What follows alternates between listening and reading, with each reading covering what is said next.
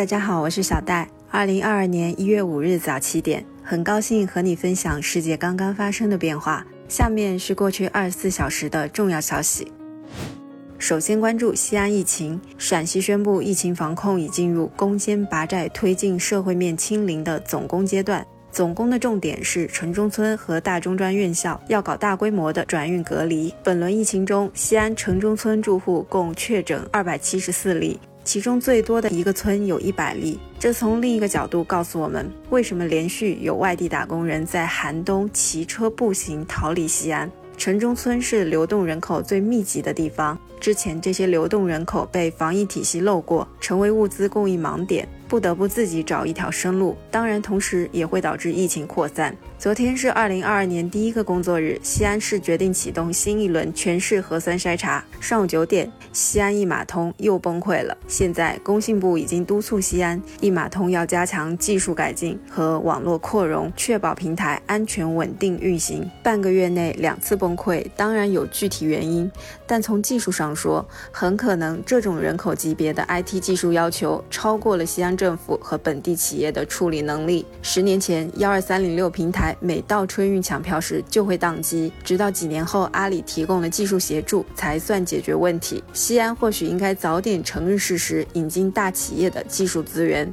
另外，西安市长终于露面了。西安官宣了一月三日晚上，市长主持召开市口岸疫情防控工作专班领导小组会议，算是破除了昨天上午的一些传言。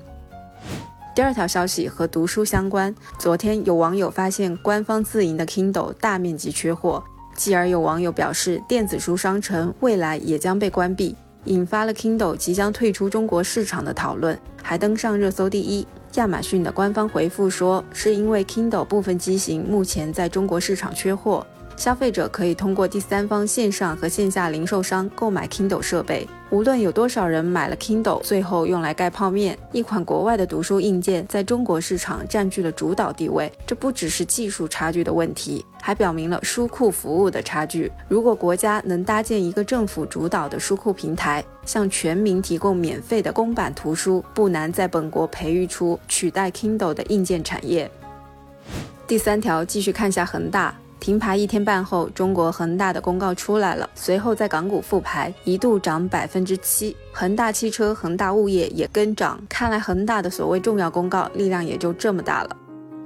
第四条还是继续和金融风险相关。央行牵头起草了《地方金融监督管理条例》草案征求意见稿，要把地方各类金融业态统一纳入监管框架，要求地方金融组织应当服务本地，原则上不得跨省开展业务。二零一九年，河南省伊川县基于农信联社改制成的伊川农商行爆发挤兑风波，需要调集全省的资源来应对潜在风险。现在限制地方金融组织的经营区域，也是无奈的办法。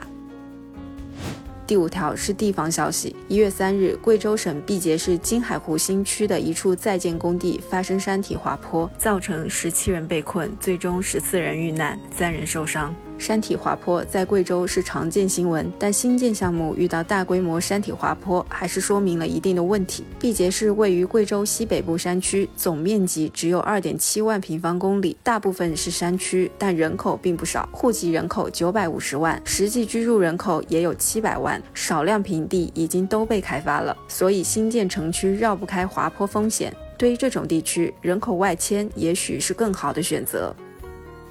第六条消息把视角转向国外，以北京时间一月四日七时二十二分为止，过去约二十五小时里，美国新增确诊病例一百零二万例，新增死亡病例一千六百九十五例。和中国西安相比，美国已经放弃治疗了。第七条是中东局势。以沙特为首的联军三日发声明说，一艘装有医疗设备的货船被也门胡塞武装劫持，谴责胡塞武装的海盗行为。胡塞武装也不示弱，发图片和视频说船上有装甲车、登陆艇、步枪、弹药等。沙特辩解说这是胡塞武装自己弄上去的。沙特海军拥有八艘护卫舰和二十六艘巡逻舰，居然在海上被胡塞武装游击队劫持货船，比陆战输掉还要丢脸。第八条消息是美国亿万富豪爱泼斯坦自杀案的后续。前天，案件中的关键失职者，当天摸鱼没有履行巡查职责的两名狱警被撤销指控。看来实际的谋划者还挺仗义，没有让他们背锅到底。第九条消息还在美国。三号，陪审团裁定血液检测公司 Theranos 创始人伊丽莎白·霍姆斯四项罪名成立。该公司曾号称可以滴血查癌。霍姆斯也被视为女版乔布斯。二零一五年骗局破灭，他被控九项电信欺诈罪和两项密谋实施电信欺诈罪。现在四项罪名成立，四项罪名不成立，还有三项待定。现代社会，无论哪个国家，都有层出不穷的玄学医疗骗局。但还是坚持要抓，能抓一个是一个。最后一条消息和二次元爱好者相关。一月三日，南京玄武湖景区内，一名男子穿着日本动漫服饰被游人围攻，要求脱掉。四日，景区工作人员说，呼吁年轻人在展示个性的同时，要考虑社会民众的普遍价值观念。二次元群体去南京要注意一下了。好，感谢收听小戴晨读，我的节目在各大音频网站同步播出。欢迎搜索订阅小戴晨读。好啦，我也要赶地铁上班了，明早七点再见。